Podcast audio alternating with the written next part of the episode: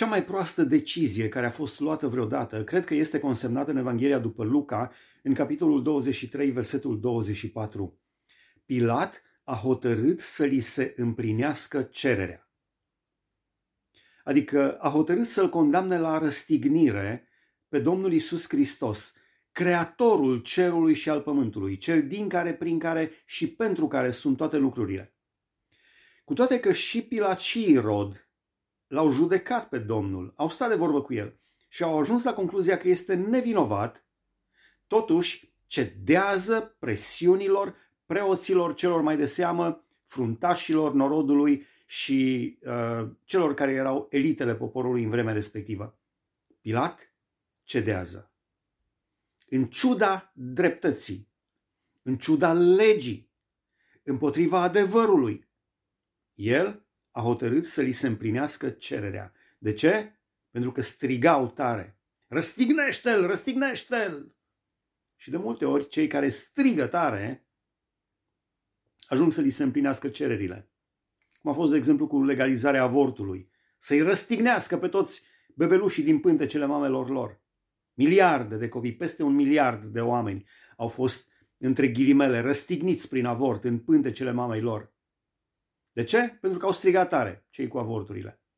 Sau cei cu drepturile LGBT, homosexual, lesbiene, strigă tare. La fel a fost, de exemplu, comuniștii, au strigat tare, erau bolșevici, erau o minoritate, dar au strigat tare. La fel s-a întâmplat și aici.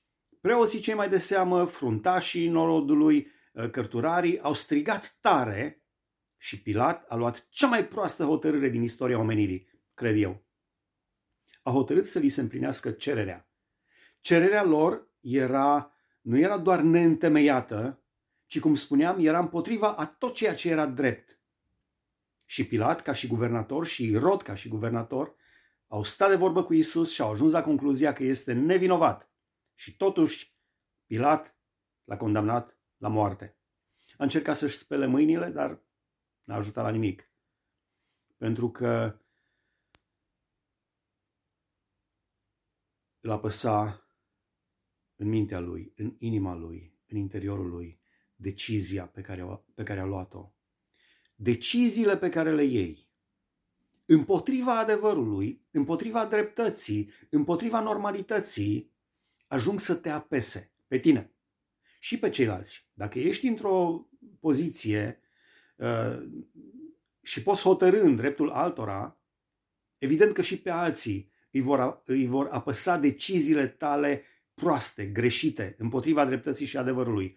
Dar atenție, în primul rând te vor apăsa pe tine. În mintea ta, în inima ta, în sufletul tău. Nu vei mai putea dormi noaptea. Nu, nu vei mai avea liniște, nu vei mai avea echilibru. Te vei prăbuși din cauza deciziilor greșite. Dacă Pilat ar fi ales să rămână în adevăr și să spună, eu nu găsesc din moment ce a spus, nu găsesc nicio vină în omul acesta. De trei ori spune Pilat, de trei ori spune, uh, aici în capitolul 23, spune Pilat, nici Rod nu i-a găsit nicio vină, că și l-a trimis înapoi. Și iată că omul acesta n-a făcut nimic vrednic de moarte. Spune în versetul 15. Ei au strigat cu toții într-un glas, la moarte cu omul acesta și slobozește-ne pe Baraba. Baraba fusese aruncat în temniță pentru o răscoală care avusese loc în cetate și pentru un omor. Pilat le-a vorbit din nou, a doua oară, cu gând să-i dea drumul lui Isus. Dar ei au strigat, răstignește-l, răstignește-l! Pilat le-a zis pentru a treia oară. Dar ce rău a făcut? Eu n-am găsit nicio vină de moarte în el. De trei ori le spune. N-am găsit nicio vină de moarte în el. Și spune, Așa că după ce voi pune să-l bată, îi voi da drumul. Dar ei strigau în gura mare și cereau de zor să fie răstignit. Și strigătele lor și ale preoților celor mai de seamă au biruit. Spunea cineva, Christ, Hristos, cred că Patapievici, Hristos a fost răstignit pe baza votului majorității. Pilat a hotărât să li se împlinească cererea. Cea mai proastă decizie luată vreodată. dar era scrisă în profeții cu mult timp înainte. Hristos pe acolo trebuia să meargă. Pilat nu a fost determinat să ia acea decizie, ci profețiile știau că va lua acea decizie. Decizia de a răstigni pe Hristos. Hristos a murit. Și apoi a înviat a treia zi. Și acum șade la dreapta lui Dumnezeu. El a murit ca să-ți dea și să-mi dea iertare.